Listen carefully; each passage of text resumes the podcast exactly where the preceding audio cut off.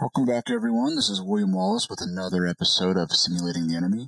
And today, I want to go back to cryptocurrency. And where I left off talking about cryptocurrency was a lot different than it is today. You know, it was wild out there uh, when I recorded these last uh, episodes on cryptocurrency. We were in this just crazy, you know, like I said, like I named it Cryptomania. And people were buying, you had just, know, millionaires showing up everywhere from different types of coins. You had meme coins, you had new coins, you had the staples such as Bitcoin, Ethereum, just going through the roof on prices. And it was all anyone could talk about. And it really affected other parts of the market as well. You know, we talk about meme stocks and all of those things, but they all kind of, but they all kind of happened there at the same time. Um, and I'm not necessarily sure if there was any correlation there. Potentially with COVID, maybe there was some idleness that people had, and so there was an eager, an eagerness to do something other than just you know sit around and you know, maybe all of that was channeled into uh, the cryptocurrency realm. Well, a whole lot has changed since then, right? And so, you know, not long actually after I recorded the last cryptocurrency episode, you started to um, see some things take place. I mean, in, around the world, that's what I mean. And um, both positive and negative. But the, the negative aspects definitely outweighed the positive. And if you recall back to those previous episodes, one of the things I really talked about was government action. Like, what were the governments around the world going to think and do about cryptocurrency? And what we saw was, well, the motivations may be unclear. So, you know, just for context, right, what we saw is a real big crackdown on Bitcoin mining. And I didn't talk a whole lot about cryptocurrency mining in the first few episodes. I don't really want to dive into uh, crypto mining, um, but you know, and, and in lieu of giving a crash course in that here on the episode, like if you don't know what crypto mining is, you know, you can just a brief Google search or YouTube video will tell you all you need to know. But essentially, individuals or companies, whatever, anybody can take computer hardware and use it to create new cryptocurrency on the various networks by verifying transactions and doing different things. And it's called mining. But it's really, it's the creation of new coins uh, as payment for using your hardware to support the network. And a lot of times it's random.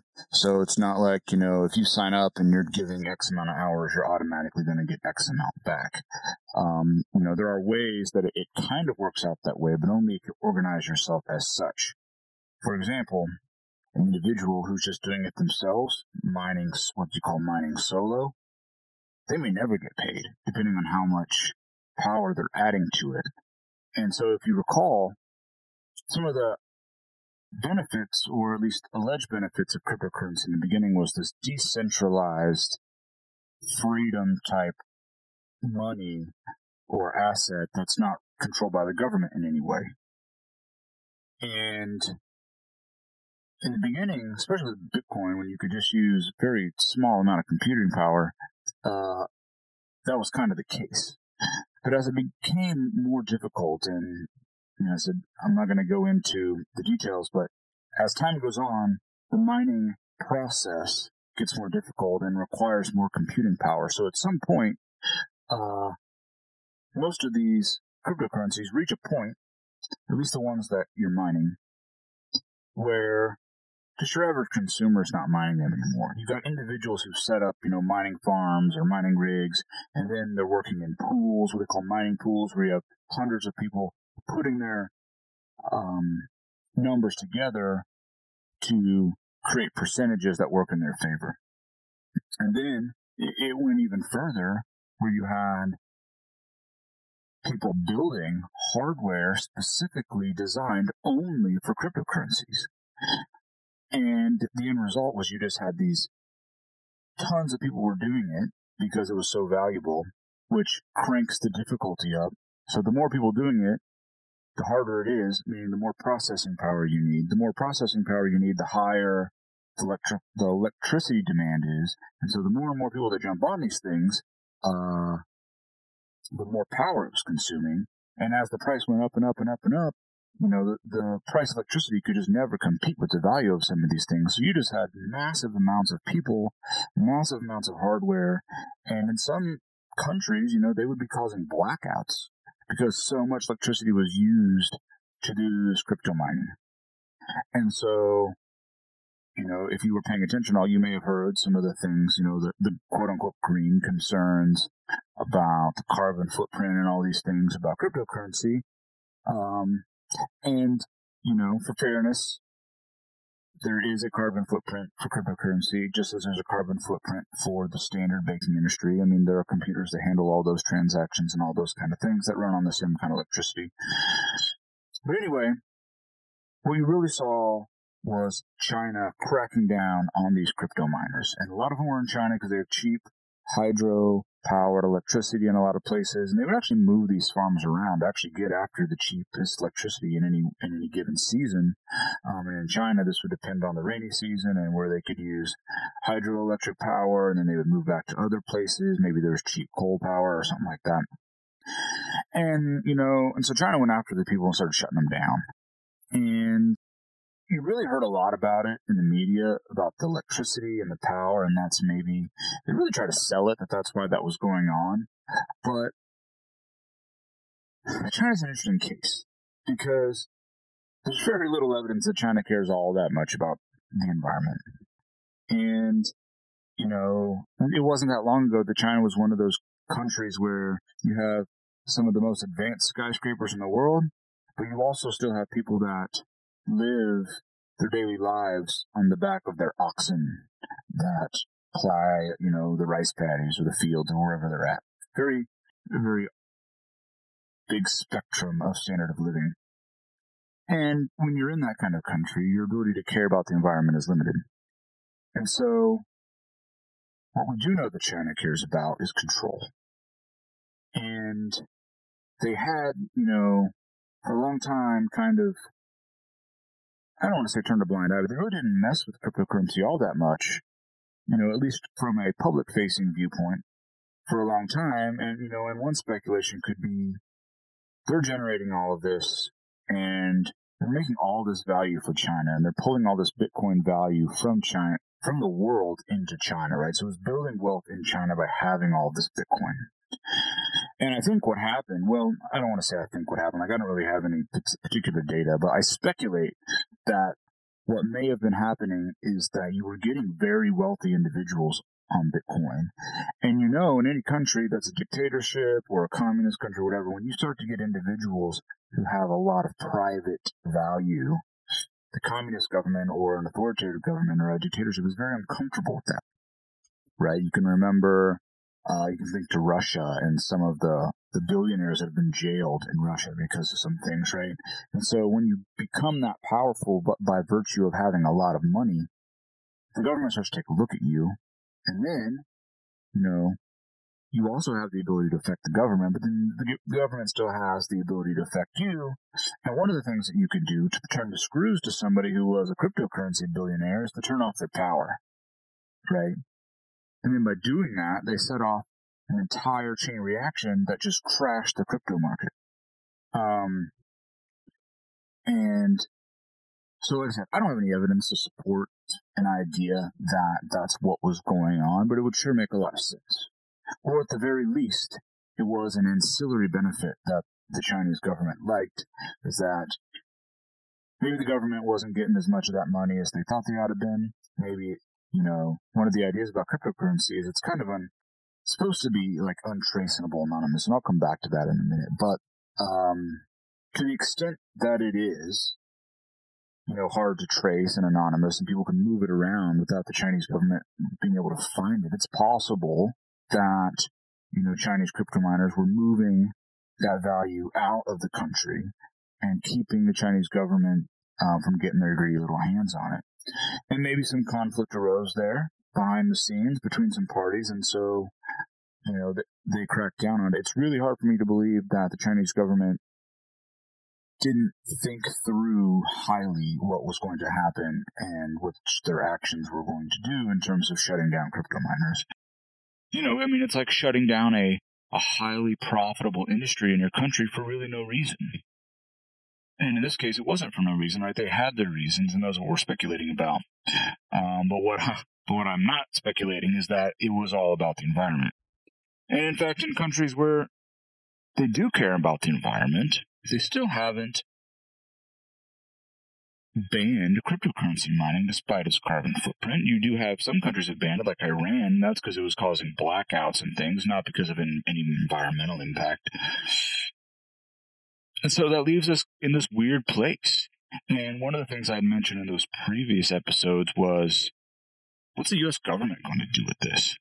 And, you know, on that note, recently we have seen um, the this infrastructure bill, and I, I think I did an episode on that that you can check out if you're interested. It's not about this infrastructure bill exactly. It's trying to identify what the heck they're doing and, and, and some other things, but there were some things about using cryptocurrency for, for funding in that bill. And, um, I'm not going to try to, you know, recite exactly what was in there. Um, and, and to be honest, I don't even know the full text. I don't even know if anyone has it yet. But that was, you know, that was kind of the, um, the concept that had been going around is, is that's what was happening. Now, in my previous episode, we talked about the U.S. government, what action they may take. And what we've seen so far is them do nothing about cryptocurrency. And it seemed like the mood was ripe in the world for these Western governments to start cracking down on this, especially you're talking about taxing capital gains, taxing wealth, all of these things that are going on, all these conversations that are being taken place in the government. Cryptocurrency is right there. And it's an easy target because it does help people in illicit trades like drugs, human trafficking, hackers, all those kind of things. And, and you've seen cryptocurrency come out of some of these like hacks ransomware, different things all over the world. And I was just really surprised that the mood, the moment kind of came and went without any U.S. action or any government, U.S. governmental action on cryptocurrencies. You know, and just to go back right to the beginning, you know, the idea behind cryptocurrency was that it was, it's a distributed network where no one person can control the network and by because of that, it is secure. It's almost, you know, once you get to a certain threshold within a certain right amount of users, you basically pass the ability for anyone to manipulate the network. And then, because of the way that uh, any of the value that you have on these networks is stored, you can do it fairly anonymously and you can move it around without having to go to a bank, without having to show an ID, how to do all of these things. And so there was anonymity and distribution, decentralization. And so, I mean, it was like, you know, a libertarian's dream, a free man's dream, a pirate's dream is what cryptocurrency was supposed to be. And I mentioned all these mining pools earlier. But when you have all of these mining pools and you have these collections of, you know, they call it hash rate, so that's what I'll call it. And again, go look that up if you're unclear with what that means. But when you have all the hash rate con- concentrated into a few pools, which at the end of the day are just a few result in a few connections to these to these core networks, the whole idea of just a decentralized network has, has kind of gone out the window. And I don't know personally how many actual nodes and different things that they call them need to exist for it to fulfill like an idealized decentralized model or whatever. But it's not, it hasn't become this thing where every person has their own computer and they're using it across the entire country to verify and to decentralize these networks, right? They're, the vast majority of that hash rate is concentrated into pools, which, you know, is counter to some of those decentralization ideas. Anyway, because of that, again, that kind of embodiment creates an ideal opportunity for the government to jump in because a lot of these pools and these guys with mining farms, guys and girls with mining farms, in these pools, they're basically created businesses, right? And and they're taxed like through the nose already. If they're you know playing by the rules, they got to pay income tax on the value that they create through mining, and then if they hold it and later sell it, then they got to pay capital capital gains on the difference in value. And so when these people are set up in so-called you know legit operations, they're basically businesses and they are in a prime position to be regulated because some of them are so invested that they wouldn't really have any choice but to continue. Um, and again, the moment passed. We kind of went past that opportune moment for the U.S. government to kind of do whatever it wanted with cryptocurrency. And that's really kind of what I wanted to talk about today. And I think, you know, I'm going to stop this episode, you know, without getting into some other things that I want to get into. But I just kind of wanted to focus on that piece briefly and evaluate what we think about that. And like I said, all this is speculation, and I don't have any data, and I'm not a crypto mining expert, I'm not a cryptocurrency expert or any of that. But what I do is just read the tea leaves. You know, I see what's going on. I follow enough YouTubers. I know I got my ear to the ground, so to speak, in enough of these areas to kind of get a feel for what's going on. Are there any concerns? And there were for a little while. And that's why, I mean, you could just go and start looking around at different YouTube videos for, for people who make videos on crypto mining and, and go back and see some of those dates that correlate with that height and, you know, the crackdown on cryptocurrency in places. And you can see that there were people can, there were people worried. And then, um, nothing happened. And so why did anything happen? Well, and I'm just going to get to it. I think nothing happened because I don't think the government is worried about it. And I don't think they're worried about it because I think they have developed systems uh, that can just track these things. And as evidenced by that, you can see some of um, some of the big busts that have happened lately, both in the U.S. and in some other countries. They were able to confiscate a lot of cryptocurrency, which was not supposed to be able to happen. That was the whole point, right? The government wasn't supposed to just be able to come in and take it. The fact that that's happening is very, very important data point because it, it means a couple things. So I'm going to go back to where I was talking about those centralized pools, right? Those aren't the people that are being caught doing the wrong things. But what those centralized pools have done is they've created you know, a legit system or a, you know, quote unquote straight system where as all of these people dive into cryptocurrency, you have these exchanges online and these exchanges act a lot like banks in certain manners, meaning you log in, you create a user account, you gotta probably put in like credit card number or something, you know, to even have an account and to, to sell your cryptocurrency or to buy it in order to get real money back from it. And and the reality is once you put your name to something, once you put a credit card on file, like your anim- anonymity is gone, right? You're, you're toast.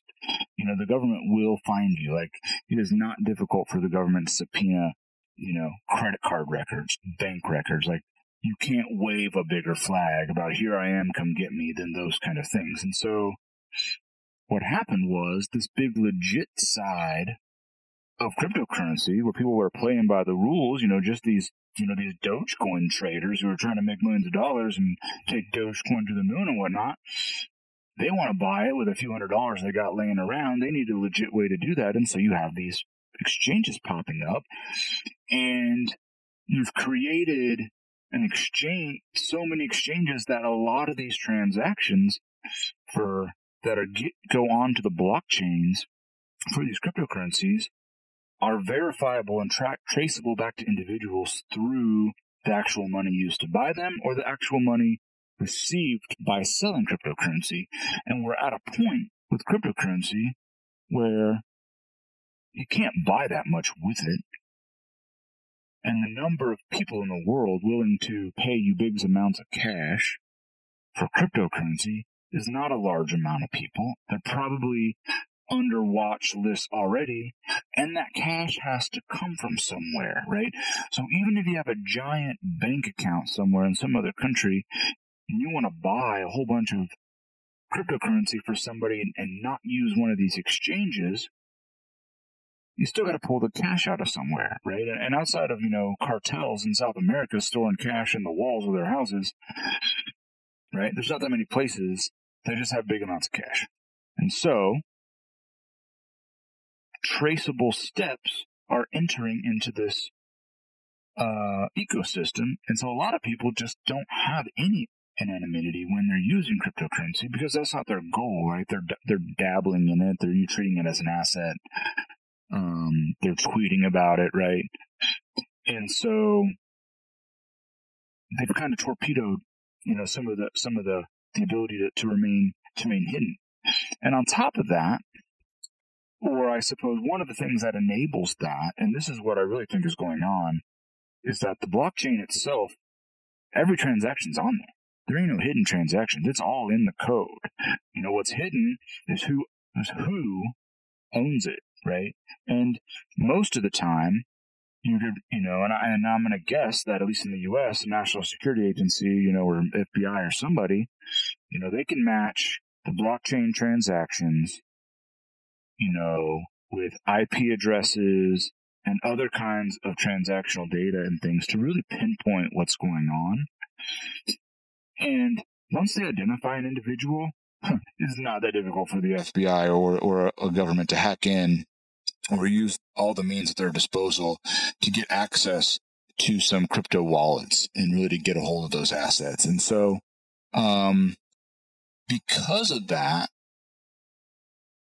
the government may not want to trigger anybody to be motivated to up the security of cryptocurrencies.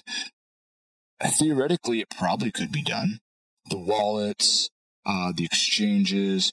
Now, there is some rules coming to to exchanges that are more like banks and like other kind of entities when you register an account like you're to have to prove your identity and different things like that you've seen nowadays you have that with a lot of email addresses even back you know it wasn't that many years ago you could m- make all kinds of email addresses with fake stuff and you know and it wasn't really government action that put an end to that at all it was scammers that put an end to that because there was just too it was just too easy to make a bunch of fake emails and scam people out of a bunch of money. You know, so just to come full circle, right? Um, we just haven't seen regulation levied at these cryptocurrencies in a in a severe way, and there was an opportunity to do so, and the U.S. government chose not to do that, and there was and there's a reason, right? There's a committee or something, you know, in U.S. Congress that's reviewing these things, and you know they got something up their sleeve, right? They were looking at this, they were prepared to do it. They're definitely not afraid to regulate things, and the fact that they chose not to, or they chose, they haven't, they've chose to not do it yet, tells us something about that. And you know, my speculation is is that it's probably really easy for them to track right now because most people who are probably getting caught are probably not, you know, blockchain experts, right? They might even a even a really advanced hacker might not be a blockchain expert, right? And so, um, you can't and you can't get away from the blockchain. That's what I'm, you know, that's what my point was. Like every single transaction is recorded. So if they can match a record a recorded transaction and that and that transaction tells you what wallet got how much, right? There are websites that track these blockchain transactions. You can actually go and look how much cryptocurrency is being transferred anywhere at any one time. Now you can't see necessarily where it's going, and you don't know who owns those wallets from the blockchain. That's where the security is still there. But when the government you know, has a, a, a, suspected number of people who are probably big crypto owners or whales or something like that, especially when you know there's a transaction that happened, like when a ransomware attack gets paid out in cryptocurrency, they know 100% on that blockchain that that transaction went to a wallet and that wallet is where you know the hackers or the quote unquote bad guys have their money transferred to so now you got a point so now just got to find that wallet right and at some point then that wallet's going to be accessed to do something with those funds, right? It could sit in that wallet until the till the end of time, right? There's you may have heard me mention in my previous episodes that Bitcoin, there's billions of dollars in Bitcoin just sitting in wallets that no one has access to. And I think I told you I probably have some of those Bitcoins because I 100% remember buying a few hundred Bitcoins for like a penny a long time ago when it was like a, you know, a novelty thing and then never paid attention to it again because that's kind of things that I do. And, you know, if the hackers want to do something with that cryptocurrency, right, it's not necessarily that valuable just sitting there. So you either got to transfer to an exchange to get, you know, some kind of cash for it, or you got to buy some kind of cryptocurrency with it. I mean, you have to buy something with the cryptocurrency. Like, say, somebody was selling a house and they were willing to accept cryptocurrency, right? You would have to access that. You would have to access the wallet by triggering a transaction from that wallet to pay the person for the house in your cryptocurrency. So at some point, when the hackers would go to access the cryptocurrency in those wallets, you're going to have triggering a triggering event. I mean, they're on the internet somewhere. And if you're on the internet, you're probably going to be able to be tracked by some government somewhere, especially if they have even a slight, slightest idea who you might be based on other kinds of factors. And generally in these kind of schemes, they probably wanted to move that cryptocurrency as fast into as many different wallets as they can. So they may have accessed it immediately and tried to move it around you know, and, and started hopping wallets every so many, every so many minutes or hours or something, right? Like you can think about some movies where they talk about schemes like that. And, um, every time someone did that, you know, you're to have an IP address, a log event. Like, those kind of things aren't secure. Um, and the government has very easy access to that kind of stuff. Um, especially if if they can, you know, make an argument that you are somehow associated with financing terrorism or human trafficking or, or any of those kind of things that basically make the laws not matter anymore. Um, and so, you know, I think we are at that point where um, I don't know what's next you know the anti-government forces for lack of a better term they tend to they tend to learn and evolve and it's unlikely that the schemes that these governments it's not just the us government it's been you know european governments as well. And it, it's likely that the techniques used to catch them are known now and they know what they did wrong. And so um you know they might be able to adjust their way forward and come up with new things. Um and I, my my guess would be that right now there's probably some blockchain experts out there trying to figure out how to make wallets a little bit more anonymous. They're super secure, right? Unless you know all your passphrases and your code word keys, no one else can access it. And that's what makes it interesting, um, is because the government has able been been able to get access to those keys. And what that probably means is that people are storing them in a place where multiple people have access to them. Otherwise, you know, you could try to commit them to memory. You could literally put them in like a, if you want to use a Mission Impossible reference, put them in a Bible and underline, you know, a couple of your favorite Psalms, and those could be your keys, right? And unless someone um, and you could just remember that Bible verse off the top of your head, use those words as your key, and then you would never have to write them down as long as you could always remember which Bible verse and which version of the Bible that you used. And you can do that with almost any book, right? Um, so when the government's getting people's keys, it means they're doing something else, right? It's something besides just tracing the blockchain.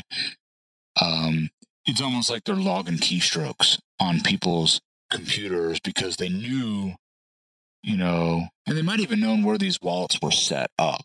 You know, depending on what goes to the blockchain, like at what time, and and if they can identify um, access to a particular network and trace the the IP addresses back, the extent of what they're able to see using those techniques as the government uh, is hard to know, but clearly they have something, you know, and, and it's my speculation that the, their ability to track that and even get to, to get those so far tells them that they want to leave things just as they are. You know, and that means they may be tracking a lot more than cryptocurrency people think that they really are.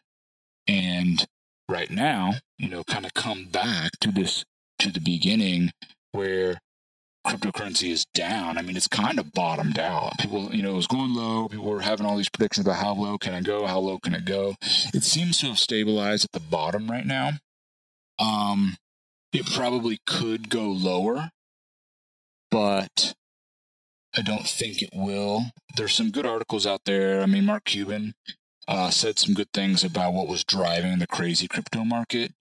And all of those things have unwound to now we're just at sort of a base holding pattern and something new is going to probably have to happen to trigger the next cryptomania and it's going to come right? I, people love doing this. It's kind of like it's almost like a poor man's stock market if you will. Like for example you know take some of these coins. Some of these coins you can buy 100 million coins for a couple hundred dollars um you know and you can buy coins in large amounts for a little bit, or you can buy a very tiny amount of coin for a lot of money. And what you see on some of these coins is just a kind of return that you would never see in the stock market, like exponential returns on some of these coins. And that's how some of these like Dogecoin billionaires or millionaires, right?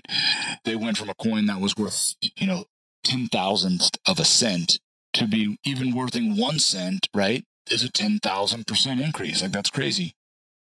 And so, um, as we settle out here and we bottom out, it's likely that something's going to trigger the market to go up again. It's just a matter of time. You know, it's fun to speculate what it might be.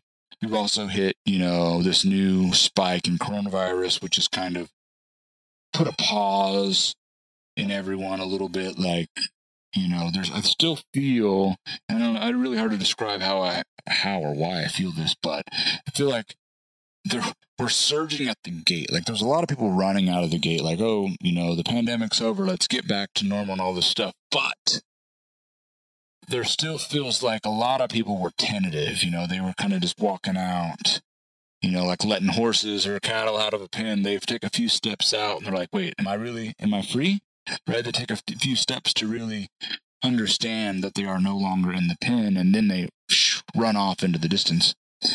And I feel like there was a lot of that apprehension. Like people were easing out there to make sure that things were really clear before we sprint into, you know, reality, trying to get back to that old normal.